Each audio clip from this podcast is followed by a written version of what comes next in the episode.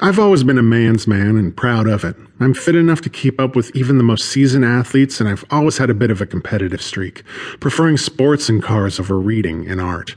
I suppose it's mostly due to the fact that I've been blessed with the type of muscular body that makes the usual guy stuff easy to pull off huge arms and a ripped chest. There's no mistaking me for a rough and tumble guy, that's for sure. It's my aggressive attitude that eventually leads me into the private security business. I started in the military and served for four years, then afterwards was able to spin my experience into a startup security company, which eventually became the top of its field.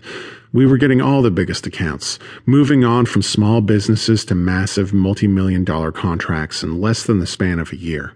All of this before I was even 25 years old. I'm at my office in Santa Monica when the call comes in. Laurel Security, this is Mark Laurel, I answer. The voice on the other end sounds strangely distant and covered in a fine sheen of intermittent static. Hello, this is Dr. Peters. I'm calling to inquire about your services. I smile and lean back into my chair, immediately picking up on the scent of a large new account just waiting to be landed. What can I help you with? I ask him. I have a rather large park out here, right off the coast. It's a theme park, the man explains. Off the coast of California? I question. Yes, Dr. Peters confirms. It's a private island for now, but we plan on opening to the public very soon, and we need someone to make an analysis of our security measures. The longer I stay on the phone, the stranger this call seems to get. I can feel the buzz of adventure in the air, and I like it. Security for what? I ask. Keeping people off the rides, that type of thing? Oh no, the doctor laughs. We don't have any rides here. He hesitates for a moment. I suppose you'd call it a wildlife reserve. Fantastic, I confirm, jotting down a few notes on the pad of paper in front of me. What kind of wildlife? There's a silence on the other end of the line, and for a moment I think that I might have lost the connection. Dr. Peters? I question. Are you still there? Finally, he responds.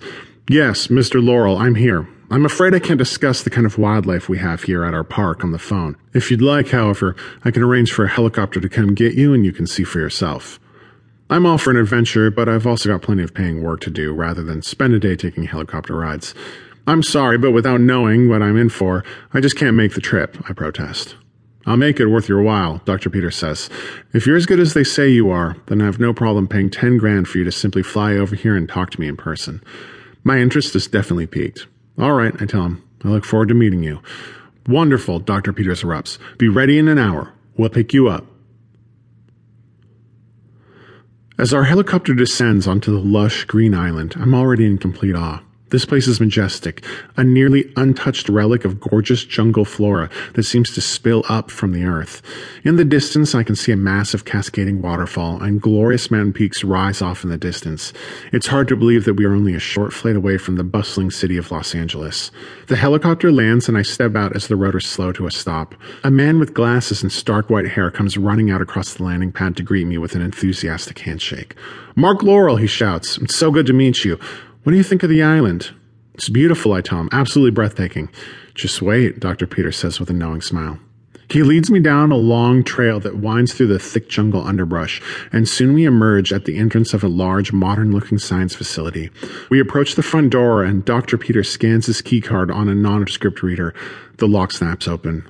Are all the security doors using RFID chips? I ask him as we continue inside.